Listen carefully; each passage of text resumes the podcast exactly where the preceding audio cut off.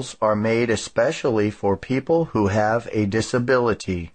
A helpful tool for someone who can't see is a white cane.